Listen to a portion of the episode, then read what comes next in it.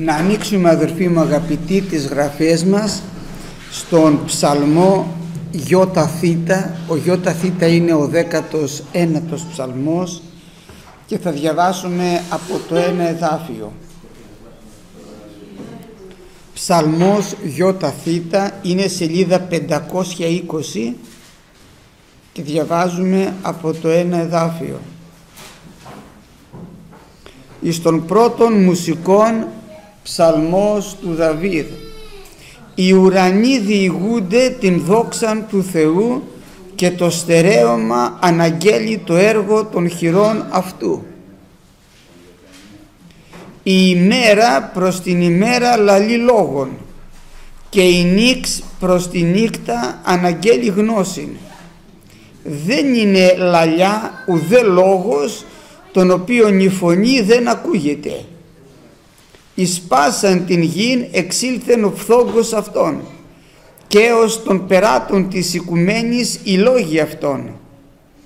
Εν αυτής έθεσε σκηνήν δια των ήλιων και αυτός εξέρχεται ως νυμφίος εκ του θαλάμου αυτού αγάλεται όσο ανδρίος στο να τρέξει το στάδιον. Απάκρου του ουρανού είναι η έξοδος αυτού και το κατάντημα αυτού έως άκρου αυτού και δεν κρύπτεται ουδέν από τις θερμότητος αυτού. Ο νόμος του Κυρίου είναι άμομος, επιστρέφων ψυχή. Η μαρτυρία του Κυρίου πιστή, σοφίζουσα τον απλούν. Τα διατάγματα του Κυρίου ευθέα, εφραίνοντα καρδίαν.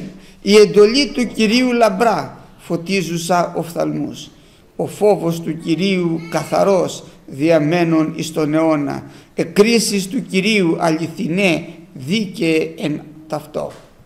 Πλέον επιθυμητέ παρά το χρυσίον μάλιστα παρά καθαρού χρυσίου και γλυκύτερε υπέρ το μέλι τους σταλαγμούς της κυρίθρας ο δούλος σου μάλιστα νουθετείται δι' αυτόν. Η συντήρηση αυτών η ανταμοιβή είναι μεγάλη. Τις συναισθάνεται τα εαυτού αμαρτήματα καθάρισόν με από των κρυφίων αμαρτημάτων και έτι προφύλαξον το δούλο σου από υπερηφανιών ας μη με κυριεύσωση τότε θέλω είστε τέλειος και θέλω καθαριστεί από μεγάλης παρανομίας. Ας είναι ευάρεστα τα λόγια του στόματός μου και η μελέτη της καρδίας με ενώπιον σου Κύριε, φρουριών μου και λύτρωτά μου. Ένας πάρα πολύ ωραίος ψαλμός που θα μας το πει και θα αναφερθεί πάνω σε αυτόν και ο Απόστολος Παύλος στο πρώτο κεφάλαιο προς Ρωμαίους και στο δέκατο. Και αναφέρει εδώ πέρα ότι οι ουρανοί διηγούνται τη δόξα του Θεού. Κοιτάζει ο άνθρωπος πάνω και βλέπει τη δόξα του Θεού. Μα δεν τον έχουμε δει το Θεό αυτό λέει ο Παύλος. Αναπολόγητος είναι ο άνθρωπος. Γιατί τα αόρατα αυτού, ο Θεός δηλαδή είναι αόρατος, δεν τον έχει δει κανείς μας. Ο μονογενής Υιός, ο όνης στον κόλπο του πατρός, εκείνος εφανέρωσε αυτόν.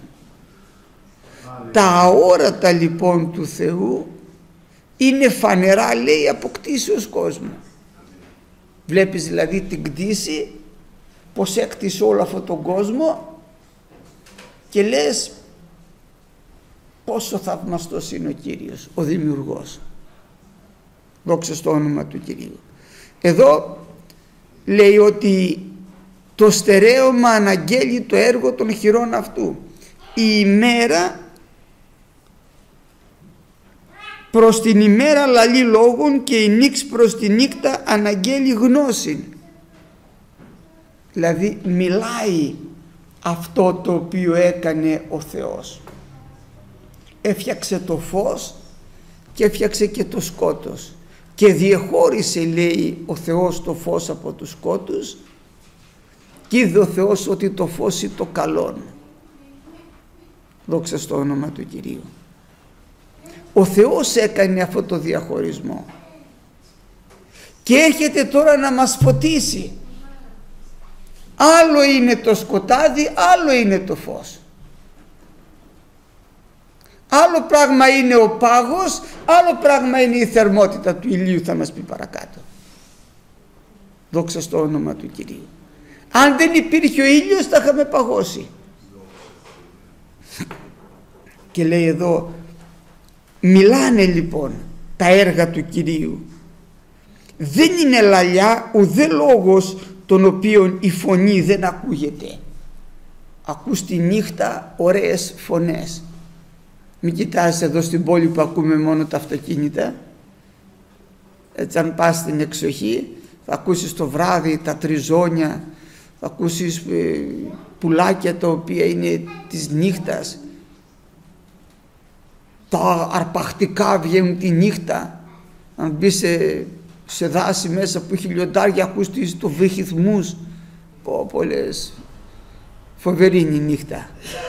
Έρχεται το φως λέει ο Ιώβ και όλα τα άγρια λέει πάνε και κρύβονται.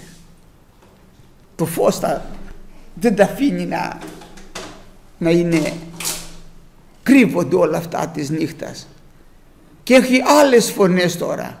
Άλλα πουλάκια άλλε, α, άλλες φωνές όλες οι φωνές είναι ξεχωριστές Ό,τι έφτιαξε ο Κύριος διηγείται τη δόξα Του.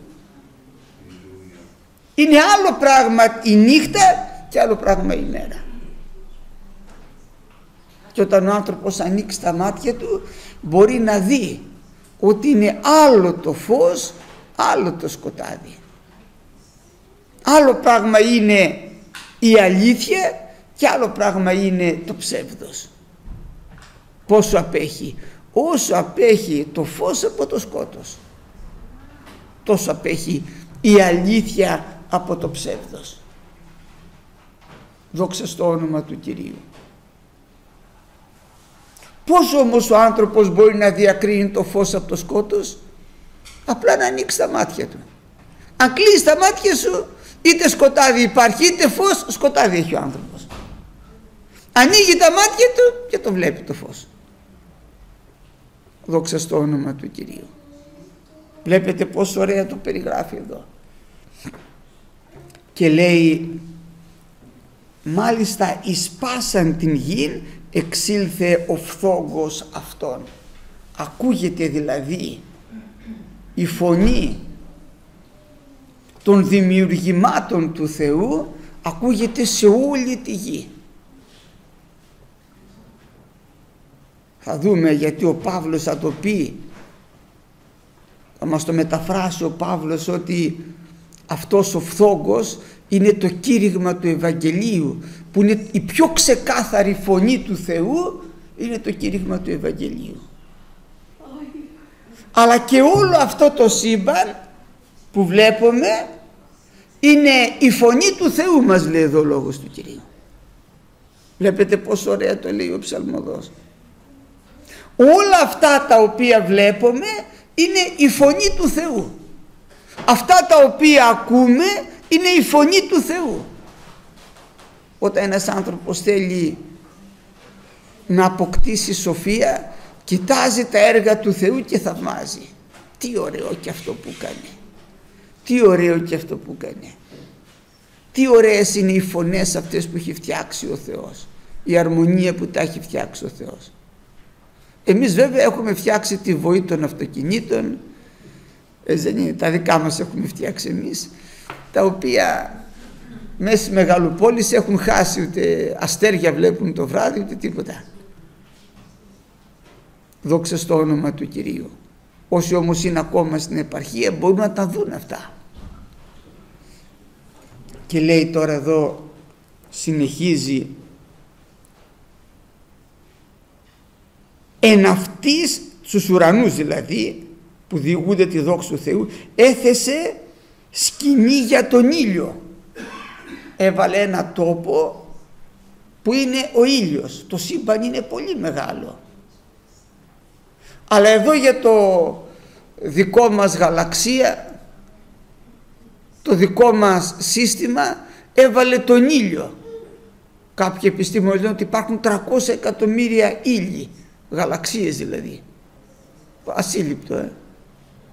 αλλά εδώ στο δικό μας χώρο βρήκε μέσα σε όλο το σύμπαν ένα χώρο, τη σκηνή δηλαδή, που έβαλε τον ήλιο.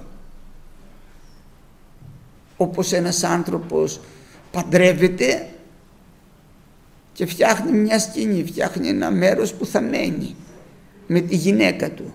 Έτσι δεν κάνει ο άνθρωπος. Και μπαίνεις σε αυτό το σπίτι και βγαίνεις σε αυτό το σπίτι. Έτσι έκανε τον ήλιο, μας λέει εδώ, μέσα σε όλο το σύμπαν. Και εξέρχεται ως ο νυμφίος εκ του θαλάμου αυτού, βγαίνει το πρωί και, ούτε, και αγάλεται ως ο Ανδρείος στο να τρέξει το στάδιον. Χαίρεται όταν ένας αθλητής μπει στο στάδιο και είναι δυνατός, χαίρεται για να τρέξει, να πάει να αγωνιστεί. Έτσι και ο ήλιος αδερφοί μου, κάθε πρωί που βγαίνει, κάνει ένα δρόμο. Πως κάνει ένα κύκλο στο στάδιο, το στάδιο είναι, έχει, δεν είναι ακριβώς κυκλικό, αλλά κάνει ένα κύκλο και αυτό δεν τόσα στάδια. Είναι 400 μέτρα περίπου το στάδιο και τρέχει ο αθλητής γύρω γύρω στο στίβο και γυρίζει από το ίδιο μέρος. Και ξανατρέχει άλλο ένα κύκλο. Και ξανατρέχει άλλο ένα κύκλο όταν κάνει πολλά χιλιόμετρα. Και ο ήλιος κάνει αυτό το κύκλο. Γυρνάει η γη γύρω γύρω και φαίνεται ότι ο ήλιος τρέχει. Δεν κινείται ο ήλιος η γη κινείται εδώ πέρα ο Δαβίδ έτσι το περιγράφει ότι έχει μία πορεία δηλαδή. Λέμε ο ήλιος δει ο ήλιος ανατέλει ξέρουμε ότι η γη κινείται αλλά είναι έκφραση την οποία τη λέμε εμείς οι άνθρωποι. Γιατί δεν την αισθανόμαστε τη γη ότι κινείται αν και κινείται πάρα πολύ γρήγορα. Θυμάμαι όταν ήμουνα στο αεροδρόμιο στέλναμε κάποια αεροπλάνα προς την Ανατολή. Ταϊπέι, σε αυτά τα μέρη. Όταν λοιπόν πήγαινε το αεροπλάνο προς τα εκεί από την Ελλάδα έκανε δύο ώρες δρομολόγιο παραπάνω. Όταν ερχόταν προς τα δω έκανε δύο ώρες πιο λίγο. Τόσο γρήγορα λέω τρέχει δεν, δεν, δεν είχαμε συνειδητοποιήσει πόσο γρήγορα κινείται ε. γιατί είναι ολόκληρη πορεία. Σε ένα 24ωρο κάνει ένα κύκλο όλης της γης. Κινείται πάρα πολύ γρήγορα. Δόξα στο όνομα του Κυρίου. Αλλά δεν το αισθανόμαστε, δεν το καταλαβαίνουμε ενώ γίνεται μία τόση κίνηση όπως τρέχει ο αθλητής στο στάδιο έτσι τρέχει πολύ γρήγορα έτσι βγαίνει και κάνει τον κύκλο όπως κάνει ο αθλητής στο στάδιο. Τι ωραία που το περιγράφει εδώ ο Δαβίδ. Όπως ο, ο, ο Ανδρείος λέει να τρέξει στο στάδιο. Απ' του ουρανού είναι η έξοδος αυτού και το κατάντημα αυτού έως του άκρου αυτού. Δηλαδή βγαίνει το πρωί και μέχρι το βράδυ έχει πάει στο άλλο άκρο του ουρανού. Το πρωί το βλέπουμε στην Ανατολή το βράδυ χάνεται στη Δύση και μάλιστα λέει δεν κρύπτεται ουδέν από τις θερμότητες αυτού. Έρχεται ο ήλιος και θερμαίνει τη γη. Όπου βγει ο ήλιος θερμαίνεται η γη. Έρχονται οι ακτίνες του ήλιου χτυπάνε και όσο πιο κάθετες είναι τόσο πιο ζέστη είναι. Φεύγει ο ήλιος παγώνει. Εδώ λίγο μίκρινε η μέρα τώρα και αισθανόμαστε το βράδυ ότι πρέπει να σκεπαστείς ενώ το, τον Ιούλιο λες πω πω γιατί είναι περισσότερες ώρες ο ήλιος μόλις φεύγει και είναι λιγότερες μεγαλώνει λίγο η νύχτα ε, αρχίζουμε να αισθανόμαστε τη δροσιά ε. γιατί ο ήλιος έχει τη θερμότητα με την οποία θερμαίνει τη γη και λέει τώρα εδώ ο νόμος του Κυρίου έρχεται τώρα και μας λέει την άλλη φωνή. Η μία φωνή που ακούγεται σε όλο το σύμπαν είναι τα έργα του Κυρίου. Έχω όμως και μια άλλη φωνή η οποία είναι πολύ πιο συγκεκριμένη για πολλά πράγματα. Για να δούμε τι κάνει αυτή η φωνή άλλη. Ο νόμος του Κυρίου είναι άμομος. Αυτό δηλαδή που έχει, πει, που έχει βάλει ο Κύριος σαν νόμο είναι άμομος, δεν έχει μόμο δηλαδή, δεν έχει ψεγάδι. Επιστρέφουν την ψυχή. Και επιστρέφει την ψυχή του ανθρώπου στα ίσια δηλαδή. Γιατί ο άνθρωπος δεν είναι άμομος. Η μαρτυρία του Κυρίου πιστή. Αυτό που είπε ο Κύριος μέσα στο λόγο του είναι πιστός, δεν, δεν, δεν το παίρνει πίσω. Και σοφίζει τον απλό άνθρωπο. Ο άμομος λόγος επιστρέφει την ψυχή. Η μαρτυρία του Κυρίου, αυτό δηλαδή που έχει, ο λόγος δηλαδή που έχει μαρτυρήσει ο Κύριος είναι πιστός. Και σοφίζει τον απλό άνθρωπο. Όχι αυτόν που λέει εξυπνάδες που κάνει τον έξυπνο. Τον απλό άνθρωπο που αποδέχεται αυτό που λέει ο Κύριος. Μετά τα διατάγματα του Κυρίου ευθέα εφραίνοντα την καρδία. Αυτά που διατάζει ο Κύριος είναι δρόμοι ευθύς και δίνουν εφροσύνη στην καρδιά. Δεν δίνει χαρά η αμαρτία ο λόγος του Θεού δίνει τη χαρά. Εφραίνει λοιπόν την καρδία. Η εντολή του Κυρίου λαμπρά φωτίζουσα οφθαλμούς. Είναι όπως τον ήλιο και πιο λαμπερή ακόμα λαμπρά λέει η εντολή του Κυρίου. Αυτό που λέει ο Κύριος ε, όταν το προσέξει ο άνθρωπος ανοίγουν τα μάτια του και βλέπει. Είναι όπως τη μέρα. Δεν είναι όπως τη νύχτα που λέει πιο πάνω. Είναι άλλη η φωνή της ημέρας άλλη η φωνή της νύχτας. Βλέπετε τι ωραία. Είναι πάρα πολύ ωραίος ψαλμός. Όταν το διαβάζω χαίρεται η ψυχή μου. Φωτίζει ο φθαλμούς ο φόβος του Κυρίου καθαρός διαμένουν εις τον αιώνα. Ο άνθρωπος που έχει το φόβο του Κυρίου καθαρίζεται και θα μείνει αιώνιος. Θα μένει στον αιώνα. Οι κρίσεις του Κυρίου αληθινές και δίκαιες εν αυτό. Πλέον επιθυμητές παρά το χρυσίον μάλιστα παρά το πλήθος του χρυσίου. Γλυκύτερη υπέρ το μέλι και τους ταλαγμούς της κυρίθρας δόξα στο όνομα του Κυρίου έρχεται τώρα ο λόγος του Κυρίου εδώ και μας λέει ότι ο φόβος όταν δηλαδή ακούς το Λόγο του Θεού και φοβάσαι το Λόγο του Κυρίου τότε μέσα στην καρδιά γίνεται επιθυμητός. Κύριε θέλω να μάθω τι θέλεις γιατί θέλω να ζήσω αιώνια. Γιατί οι κρίσεις σου είναι αληθινές είναι δίκαιες είναι πιστές βλέπετε; Και είναι μάλιστα πιο επιθυμητές από το χρυσίο τι επιθυμούμε. Πολλές φορές την Κυριακή το πρωί μου έλεγε ο πατέρας μου κάποτε δεν άφηνα την εκκλησία για να πάω την Κυριακή στην εκκλησία. Ε, δεν άφηνα, δεν με ενδιαφέρει η δουλειά μου, ας είχα δρομολόγιο, ας έβγαζα χρήματα. Γιατί; Ήταν πρώτος στόχος ο λόγος του Θεού και δεύτερος το να βγάλει χρήματα. Βλέπετε, το ίδιο κάνουμε και εμείς. Θα μπορούσαμε σήμερα άλλοι να εργαζόμαστε, να είμαστε οπουδήποτε αλλού, αλλά είμαστε εδώ γιατί πιστεύουμε ότι έχει πολύ μεγάλη αξία ο Λόγος του Θεού. Και είναι και πιο γλυκός λέει από το μέλι, από τους ταλαγμούς της κυρίθρας. Και τώρα έρχεται η τήρηση των εντο... μάλιστα λέει ο δούλος σου νουθετείται δι' αυτόν. Η τήρηση αυτών είναι η ανταμοιβή μεγάλη. Δηλαδή προσέχω μέσα στο Λόγο του Θεού και νουθετούμε, παίρνω δηλαδή νόηση, καταλαβαίνω το σωστό. Και όταν κάνω αυτό που λέει ο Λόγος του Θεού έχω ανταμοιβή μεγάλη. Ποια είναι η ανταμοιβή; Θα κερδίσω με την αιώνια ζωή αδερφοί. Δεν υπάρχει πιο μεγάλη ανταμοιβή. Και συνεχίζει αυτό το ωραίο εδώ.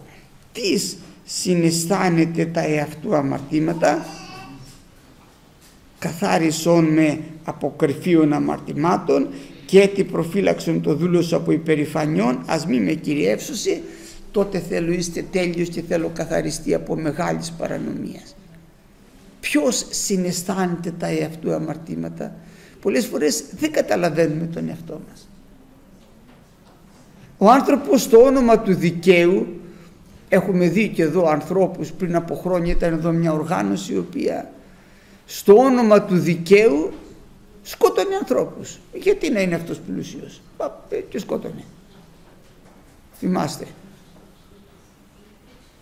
Στο όνομα του δικαίου το έκανε. Το πίστευε αυτό που έκανε και έλεγε ότι αφού είναι πλούσιος πώς τα έχει βγάλει τα χρήματα, κομπίνες τα έχει κάνει, πάμε να του ρίξουμε μια βόμβα να το σκοτώσουμε.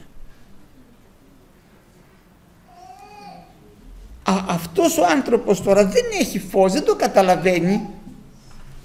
Δεν, δεν καταλαβαίνει τι είναι αμαρτία και τι δεν είναι αμαρτία. Δεν μπορεί να ξεχωρίσει. Είναι στο σκοτάδι αυτός ο άνθρωπος.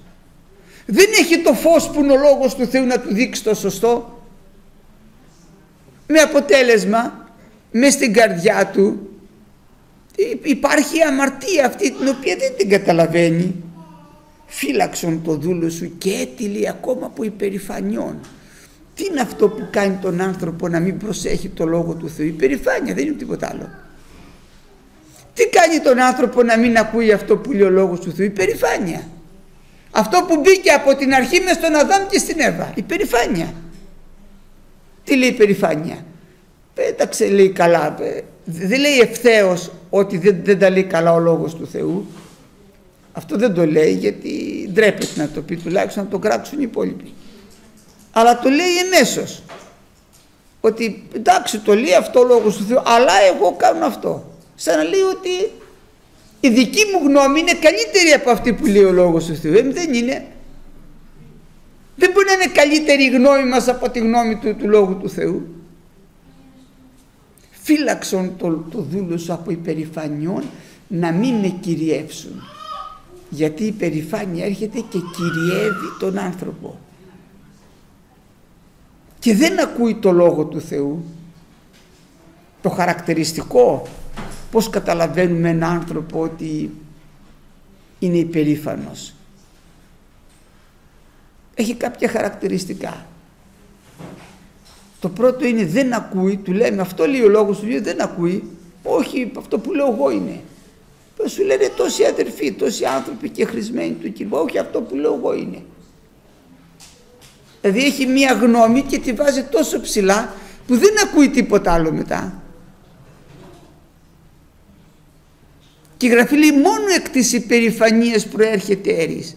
Όχι και επιμένει είναι αυτό έτσι. Και το δεύτερο χαρακτηριστικό μου όταν γεμίσει παραπάνω από υπερηφάνεια είναι η ασέβεια.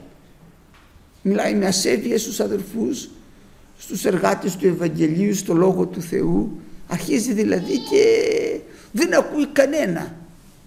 Να μην με κυριεύσουν αυτές οι υπερηφάνειες, τι να κάνω, να ακούω το Λόγο του Κυρίου, να ακούω τους κεχρισμένους του Κυρίου, να ακούω αυτό που λέει ο Θεός, να ακούω γενικότερα τη φωνή του Θεού, γιατί δεν είναι η φωνή του Θεού μόνο η ουρανή.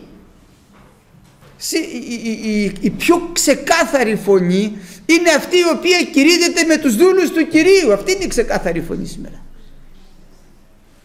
Αλλά και αν δεν υπάρχει αυτή, θα είναι απολόγητος ο άνθρωπος γιατί πρέπει να κοιτάξει τον ουρανό και να πει αυτά που βλέπω δεν έγιναν τυχαία και να δώσει τη δόξα στον Κύριο. Και κλείνει με αυτό το ωραίο καθάρισον από υπερηφανιών να μην με κυριεύσουν και τότε θα είμαι τέλειος και θα καθαριστώ από μεγάλης παρανομίας.